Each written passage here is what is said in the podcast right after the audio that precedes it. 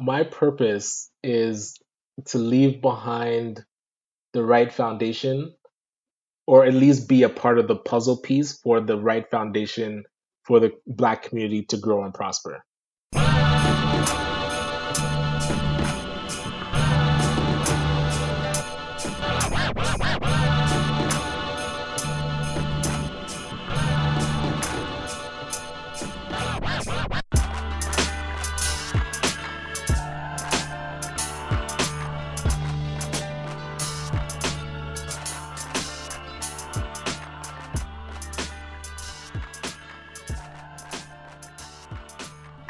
Right. So today we have Ryan Knight, founder and owner of Detailing Knights and co founder and owner of uh, ACBN, also known as the African Caribbean Business Network.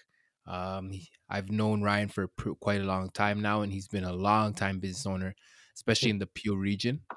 Um, and you know, I like to call Ryan the master connector. He has he has a connection for everything you need, and um, if he doesn't know the answer to to what you ask, he he definitely knows someone who knows the answer. So, uh, Ryan, thanks for coming on the show today. Yeah, hey, thanks. I might have to put that on my LinkedIn. take it, man. No, take it. It's appreciate yours that. to take. All right, cool.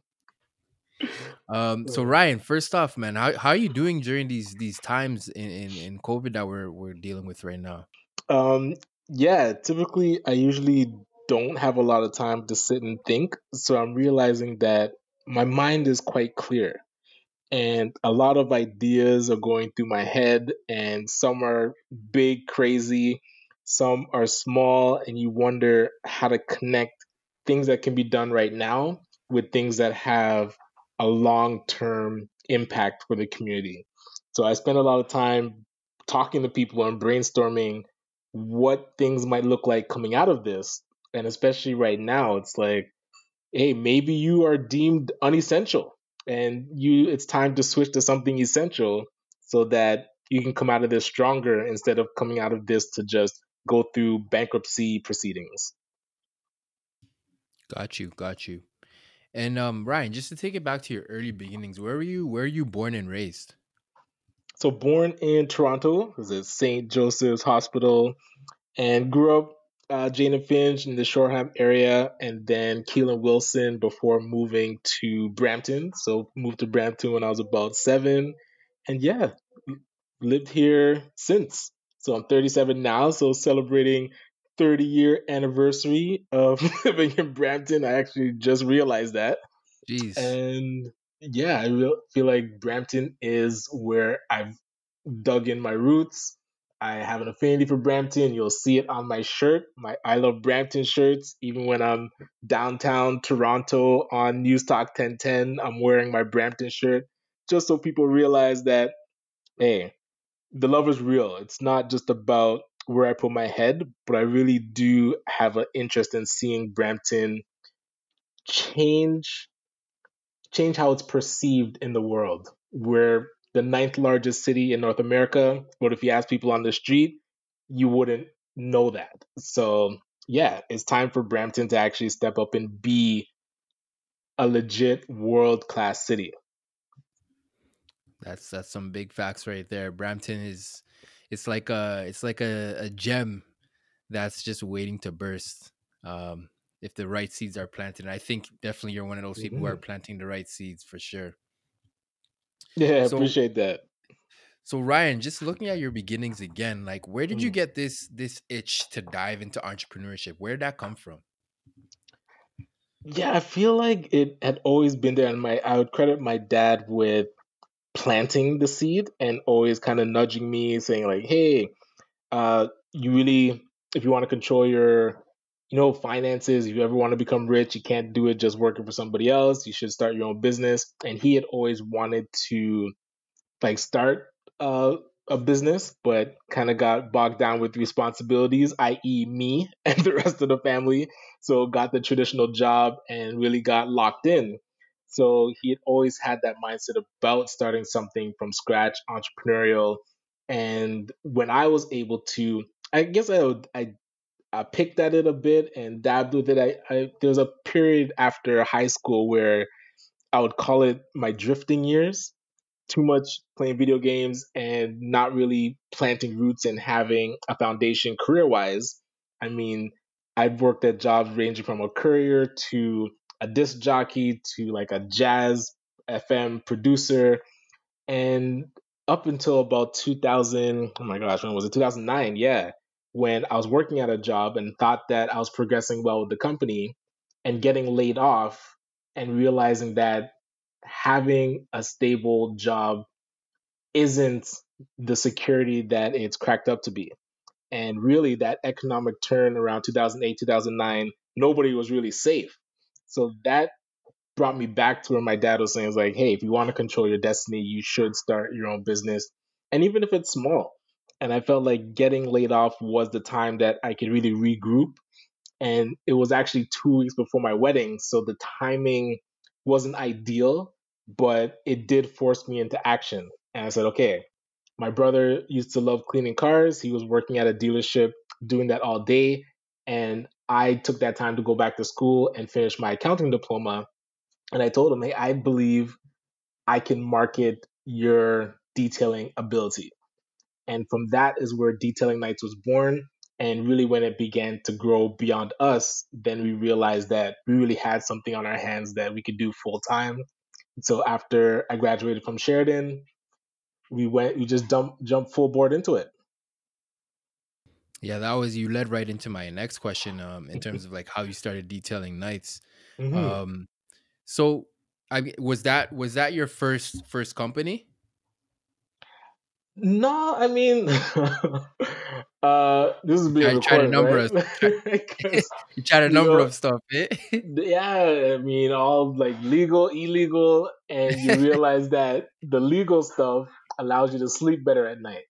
So taking all those skills, and maybe that's why I work a lot with youth that are in conflict with the law, youth that did slip up and ended up uh, in detention, because I was very close to being like every time I see a youth, especially when I go to uh, Roy McMurtry and I'm looking in their eyes, I I could almost see it in um like uh, changing positions. Like I could have been in there now listening to somebody coming in and talking, and that's where we were one of the first companies to create a program where we went into the jail to train and interview youth that were being ready for release, so that we could help them one get employed and two, learn entrepreneurship skills so that they could use the skills that they already have innately and apply it to something that really has unlimited potential and allows you to sleep well at night. So that was the big pivot with Detailing Knights when we were growing and it got bigger than my brother and I. We didn't just want it to grow and become a traditional company with you know, employees and they're kind of just waiting for you to tell you what to do and their whole livelihood depends on the corporation. We turned it into a way to train youth to actually run their own businesses. And through our youth entrepreneurship program, they then become, we call it Be the Boss, and they become business owners running a mini version of our company. And after that program, they can decide to, hey, take those skills to finish their schooling and a career path that they might want to choose. Or for me, I would love to see them continue with their entrepreneurship journey and really use those skills to start their own company and or their own ideas. And a lot of times you hear the statistics about businesses failing in those first 5 years and it's like around 90%, but a lot of times it's that entrepreneur's first idea and so you launch a business and you don't know what you're doing, you're really winging it. And yes, it's going to fail, but they don't have statistics about how many of those entrepreneurs on their second try, how successful were they? So my pitch, especially when I go to schools, is bring in my program, allow youth to or allow students to use my company as that first step into entrepreneurship. Try it, fail, experiment, and then now you have those battle scars you're battle tested you have the experience now apply it to your business idea. And i've i've seen that they're a lot more successful than just going out there and starting something on their own. That's an interesting perspective. I never you always hear that stat you know what is it 90% 80% whatever it is businesses right. fail within the first year or so right? But um yeah that's a good point. You never hear about that second uh, opportunity because I, I sort of went through that that phase. I had my first business, and then the second one that I kind of launched, which is my my podcast right now and my investments that I do. Um, hmm it's more sound, it's more solid. Um, you know, I've made a lot of the mistakes already, so it's like you only get better from there, right? Yeah, and that's a big thing where we're afraid to fail. And I mean, I've gone through bankruptcy, and that time I thought was my lowest. You feel like such a failure. A lot of my family believed in what I was working on, and it was my wife that looked to me and said, like, what? Like, let's actually dissect what's happened. So the company now isn't making enough money to pay current expenses that are on the books. Okay, so we've gone through that bankruptcy but everything that you've learned is still in your head. So when you're not starting from scratch, you're not starting from ground zero, you're actually starting from a somewhat of a foundation. And when you take that learning and apply it to the foundation to strengthen it, we got back to where we had fallen off revenue wise within the first year after coming out of the bankruptcy. And now it's like the foundation is so much stronger because, man, the tears on my pillows will show you the learning that we've done or that I've done. And you up, you have to keep and it's like keep the stucco into the foundation and keep building that strong foundation and then you can grow to the next level. Because we grew too fast and the foundation was rocky so it crumbled. And then you realize got you. why did you know like why did you actually fall back down? And you plug those holes you find the right mentors you take the right courses. I went back to sheridan and took some courses and now i've considered myself a lifelong learner. Sheridan can't hmm get rid of me because I know there's always going to be something that I need to learn to solidify that foundation and take the next step. And then when you're on the next pillar, you have to look like you're starting from square one. yeah, Every tier that you get to, you're the, the you're the baby coming into that tier. So you have to humble yourself. You have to be open to learning. You have to be open to taking direction and navigating through that next tier. And then you get to a certain level in that tier and you have to get ready for the next one. And you realize a lot of people get too comfortable. They're like, oh, I've mastered making a hundred thousand a year. So they just stay there. And that really to me isn't about a lifelong learning approach. Because if you're learning for the rest of your life, there's no tier that you stop at. It just elevates and keeps growing. And now you're in position to bring people up to that level that you're at and you've mastered. You can help them create that foundation for the level below and get up to the next tier as you're growing as well. well said, man. Well said. So with with um, Detailing Knights, Mm. how were you? You you were able to to secure a contract with with Zipcar? Am I not mistaken? Yeah, that was what 2014. Yeah, coming out of 2014, we we signed that contract with them. And how were you able to? I mean, because you were a you're a much smaller company than than Zipcar. How were you able to to to to negotiate? You know, with a bigger company. How how did you go about doing that? Mm. Yeah, and it's interesting because the difference in size of company, like you said, it's night and day. Like Zipcar had just been sold to Avis for I think it was 500 million, and DK's here making like 250,000.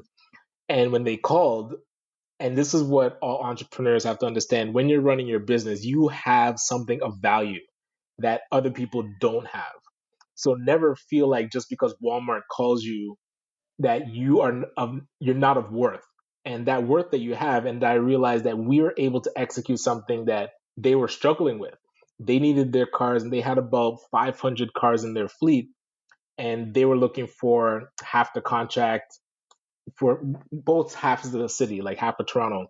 So half that contract was 250 cars, and they were looking at I think it was three or four detailers to come on and take it over because they were finding that they couldn't handle the in-house hiring and training and just the maintenance of those vehicles because they had to be cleaned at least once every week. So even though at the time we didn't have let's say the exact number of staff to handle the contract I was able to go in there and say, listen, if you guys work with me, I can execute this thing. And we were able to show them with what we had how we would execute it. We created a whole back end system to manage all the cars and the spreadsheets, and everything was built within a couple days to present that following week to show them that we can handle this contract. And at the same time, I'm looking for capital to get the equipment.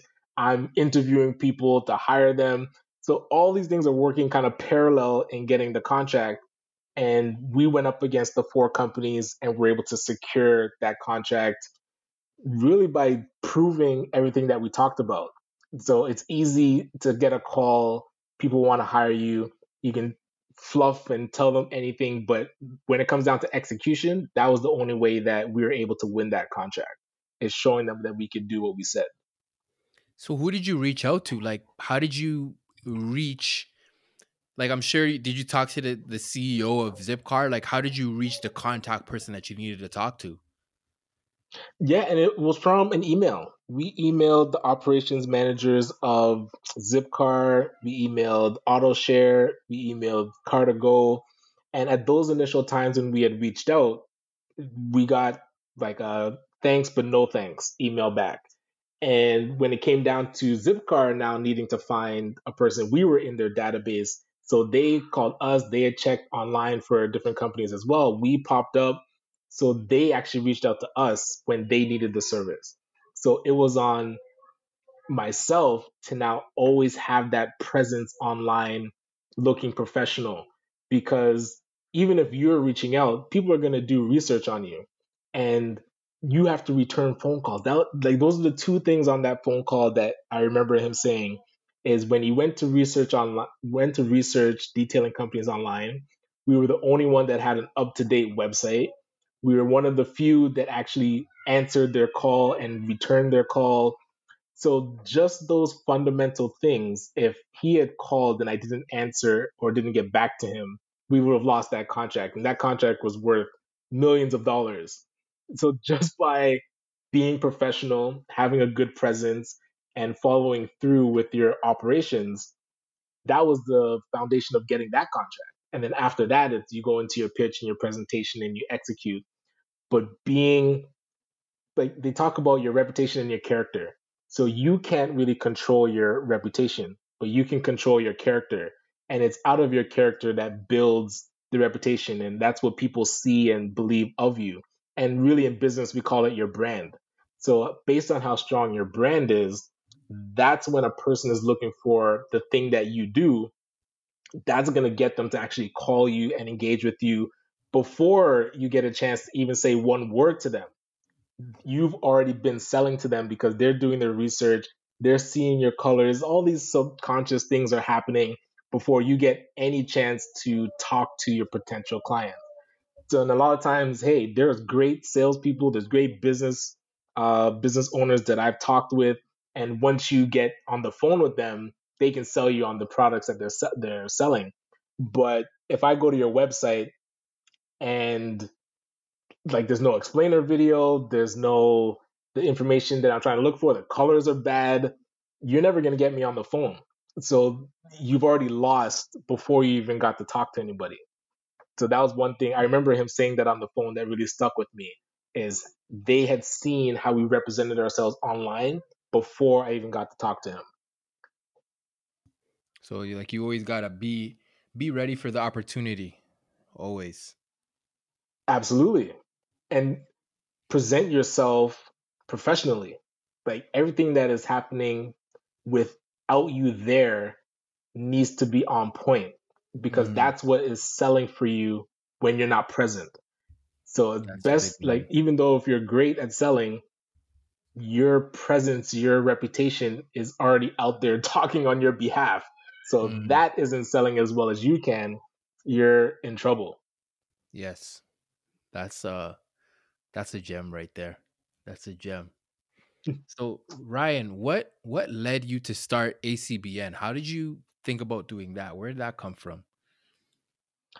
Yeah, because when students were graduating out of our youth entrepreneurship program, I realized that there weren't well, especially in Peel, there wasn't a specific black owned business organization that these youth could go to to help them get to the next level and help them really grow their entrepreneurship journey.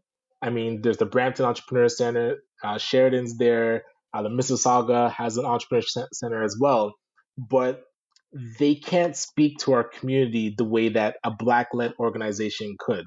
And the same thing with how I interacted with these youth I wanted to extend that to any company that they might do in the future.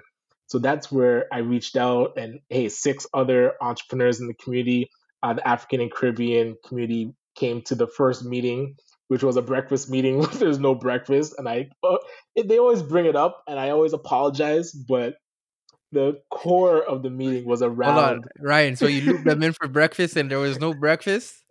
See, and this goes deeper too because we're at a Caribbean restaurant and they don't serve breakfast. I was like, what are we doing right now? Like, you have like we wanted to do meetings there on a regular basis and we couldn't because they don't serve breakfast anyhow.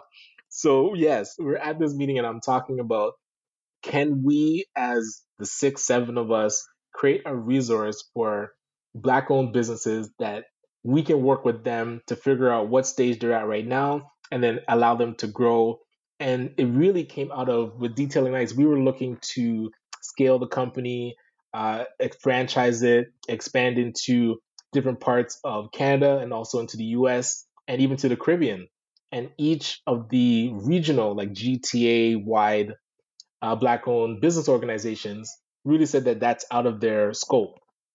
So just in a in a selfish way, I wanted to figure out how do what would I need to in the black community to help Detailing Knights get to the next level. And that was franchising and scaling and expansion. So we decided to build it ourselves. And so that's really where the Afro Caribbean Business Network was born as a way to compile all the resources needed, one, to help more um, more people in our community start businesses because statistics show that business ownership is 12 times it's a it's 12 times faster to build wealth and to get out of poverty and to generate wealth. So business ownership is key. So we wanted to get more people to start businesses and then once you started a business to make sure that that business does not fail and also when it does grow and you are able to create an asset that you can now leave to your family because we found that a lot of business owners in our community would just live and die with the business and they really had no succession planning. So we said, can we put this all into an entity? It became it deemed the Afro Caribbean Business Network, ACBN, and that's really what we strive to do is create those key partnerships and then really grow with the business. And be there at each stage and make sure that as they're growing, they're thinking about legacy planning, they're thinking about scaling, they're thinking about duplicating that asset that they have in multiple regions. It just doesn't have to be one uh, patty shop on the corner. You can take those uh, operational foundations, document what's in your brain so that you can teach that to another person and actually sell it as a franchise. And when you teach a person, when you teach a business owner the difference between selling their goods and selling their brand and the fact that people will pay you money for your brand that was a total shift for myself going out there now and not selling just me coming to clean your car but i'm selling you a business in a box that i will train you to clean cars and you will pay me for using the brand and hiring your own staff and growing and making a livelihood for yourself and I've just sold like my intellectual property became capital. That shift, I feel like when more in our community realize how powerful that is, is going to be a total game changer. Powerful stuff, man. Powerful stuff. So I know you've been doing a lot of um, you know, COVID COVID ain't slowing Ryan down. You've been you've still been going very, very hard with um a lot of your meetings online. Mm-hmm. Um mm-hmm. and there's probably a long list, but what are some of the supports that you can you can mention that are available for small businesses and maybe people who are currently um who may have, you know, lost their jobs? What are mm-hmm. some of the resources available right now? Well, a big one is making sure not to miss out on the Canada Emergency Response Benefit. So the CERB gets you $2,000 every four weeks. Two disbursements have already happened. So if you haven't applied, $4,000 is literally waiting to be deposited into your bank account within the next three business days. So not being on the fence to figure out do you qualify or not?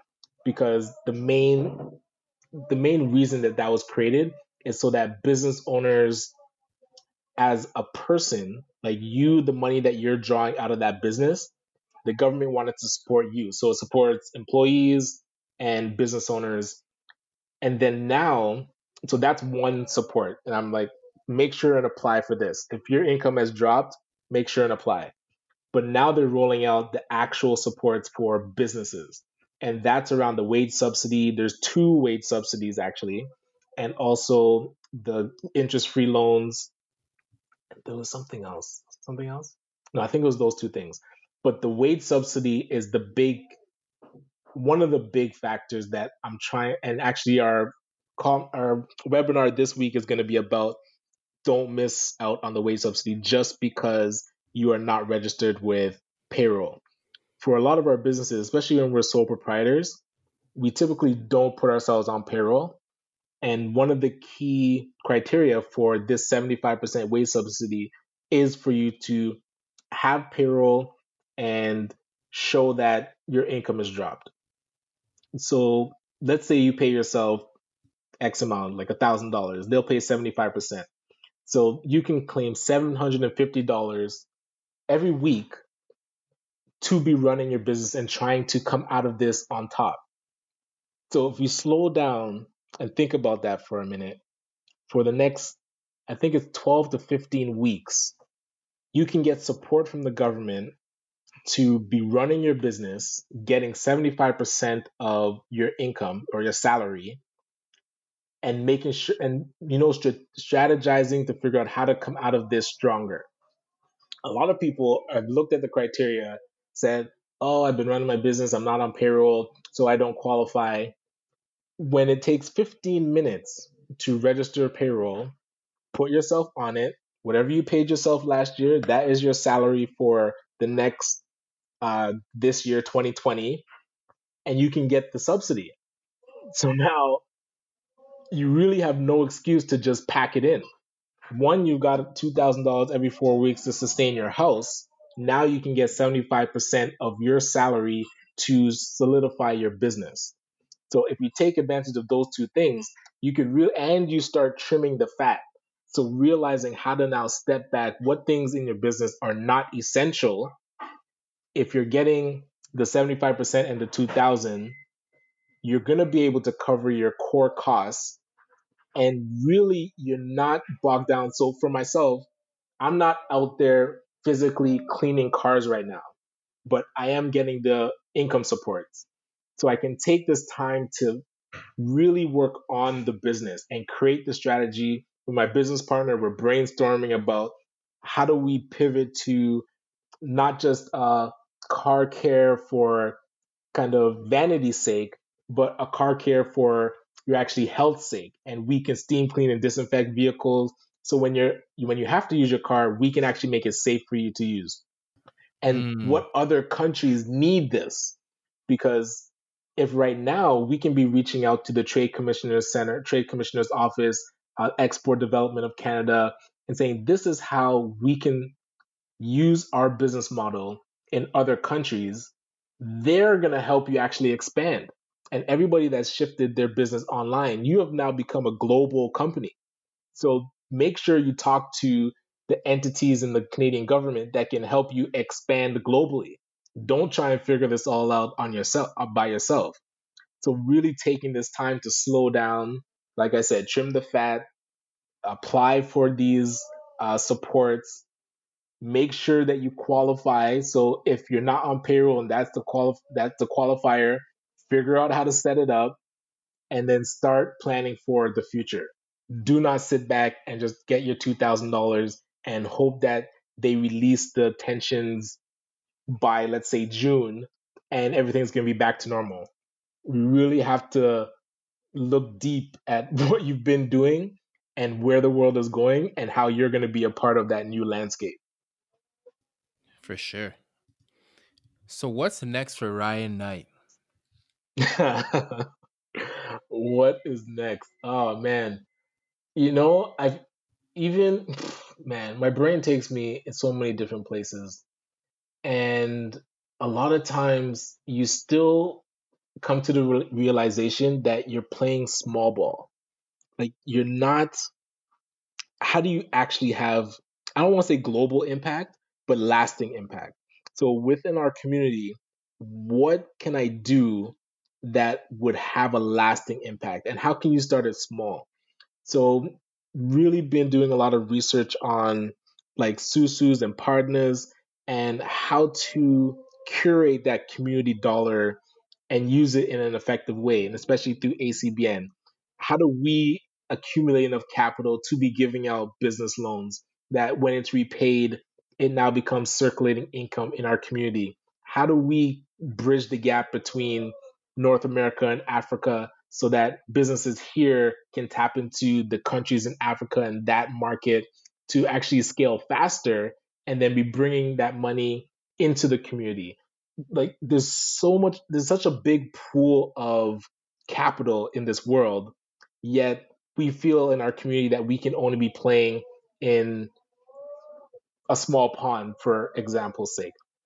Yet, if we are able to tap into the other pools of capital and bring it back, and then we have figured out how to circulate that dollar properly, that's where you're going to see our impact really grow.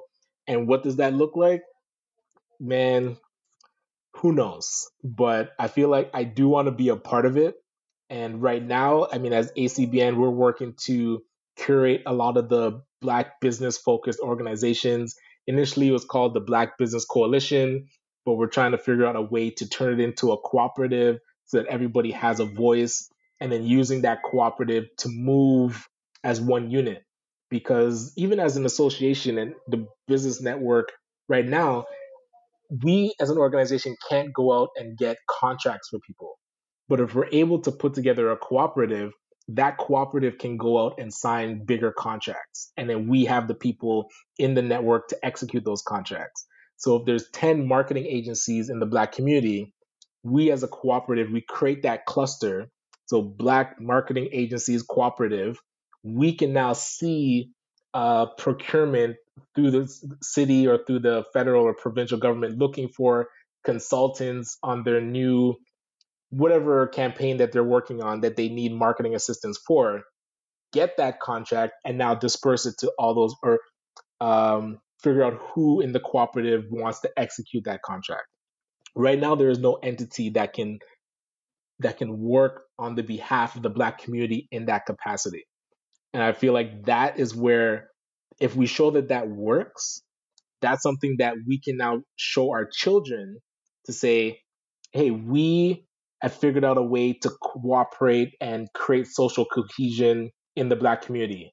This is what you need to work towards and so if we create a credit union or a financial cooperative we can be telling our children go to school for finance so you can work in this financial entity.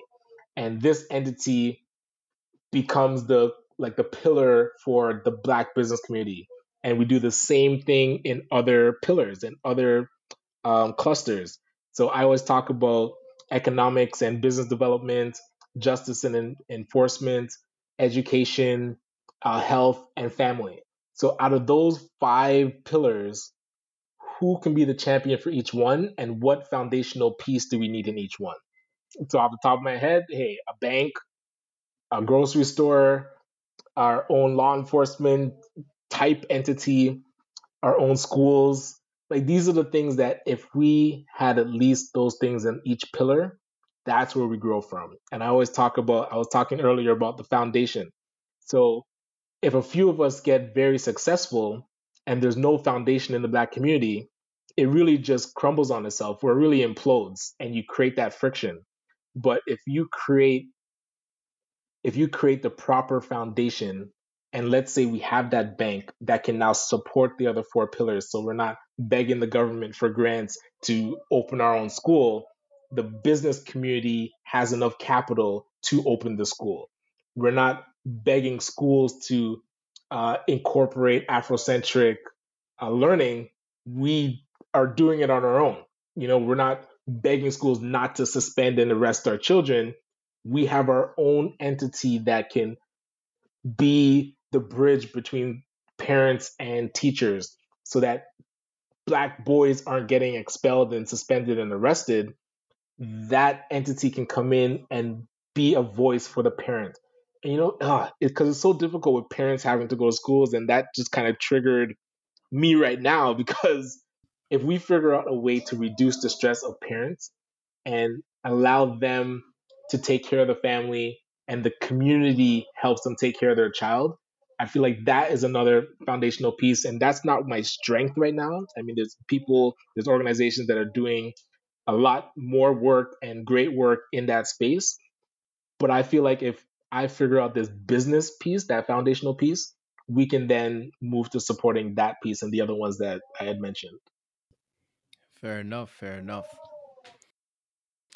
Welcome to the Purpose Round, where we ask the right questions that really bring about the purpose behind our entrepreneurs, creatives, and their journeys. So, Ryan, we're just going to go through the Purpose Round here.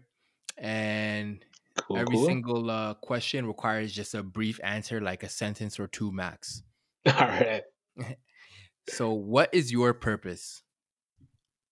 Oh, boy. Uh, my purpose is to leave behind the right foundation or at least be a part of the puzzle piece for the right foundation for the black community to grow and prosper.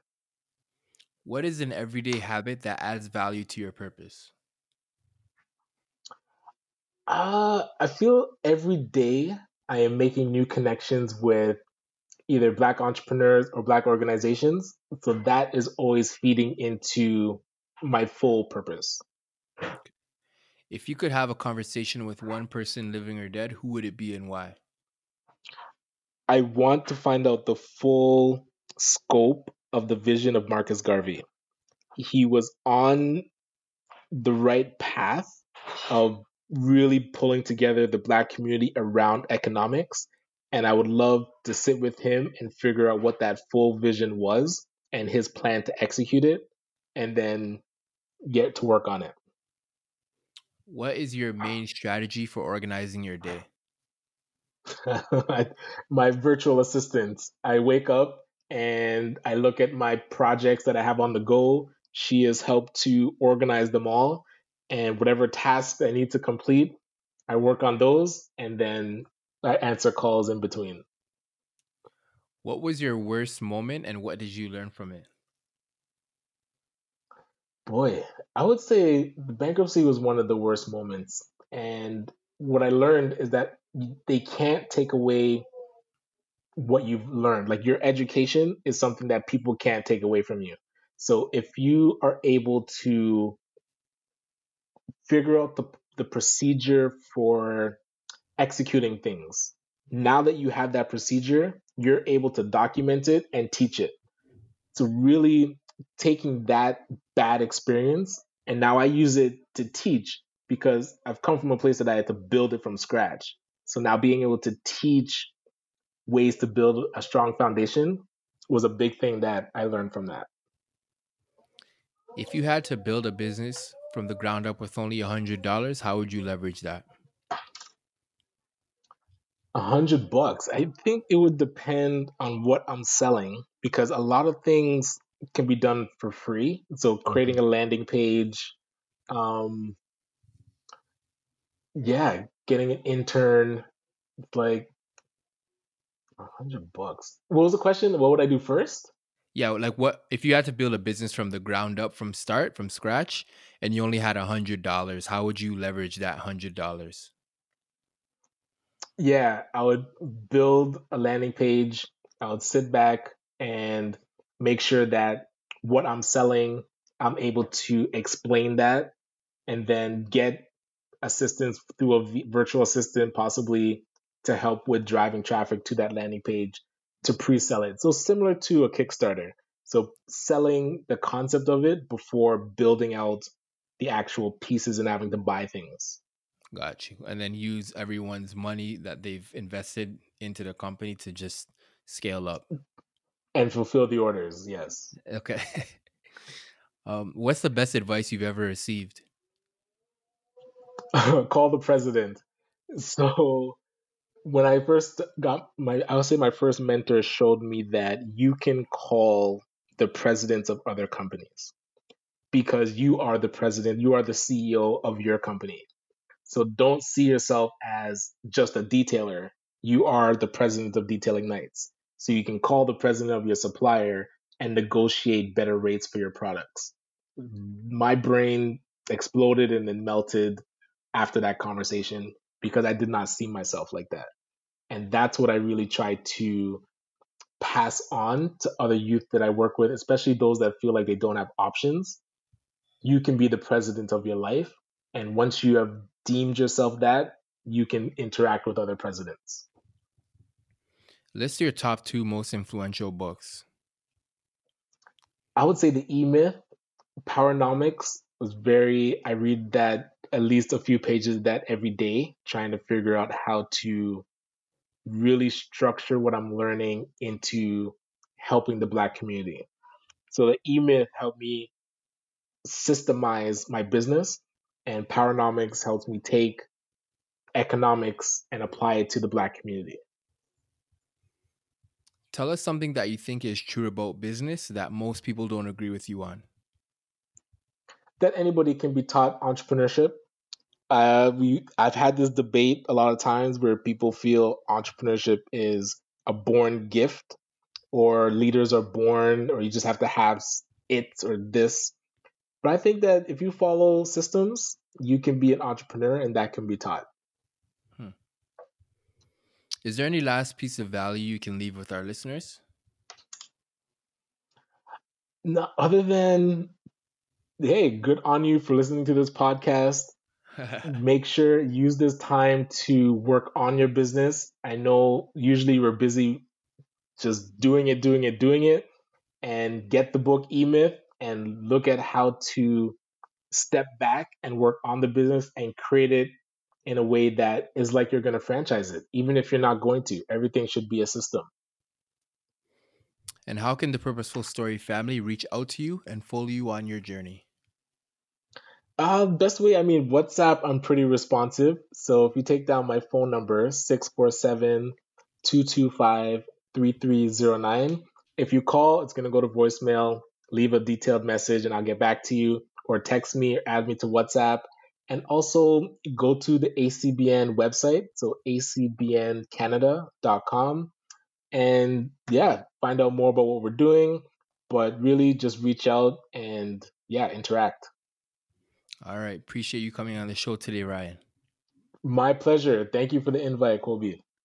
And thank you, Purposeful Story family, for listening to the Purposeful Story podcast. And remember, live every day with purpose so all your actions are clear. Talk soon. That's all for this episode. I hope listening to this podcast left you with valuable information that either strengthened your purpose or helped bring you closer to finding your purpose. We all have a different journey in life, and this podcast is in support of everyone's purposeful journey. Thank you so much for tuning in, because without you, there is no Purposeful Story podcast. Please feel free to email me at info at iamcolby.com and let me know what you thought of this episode.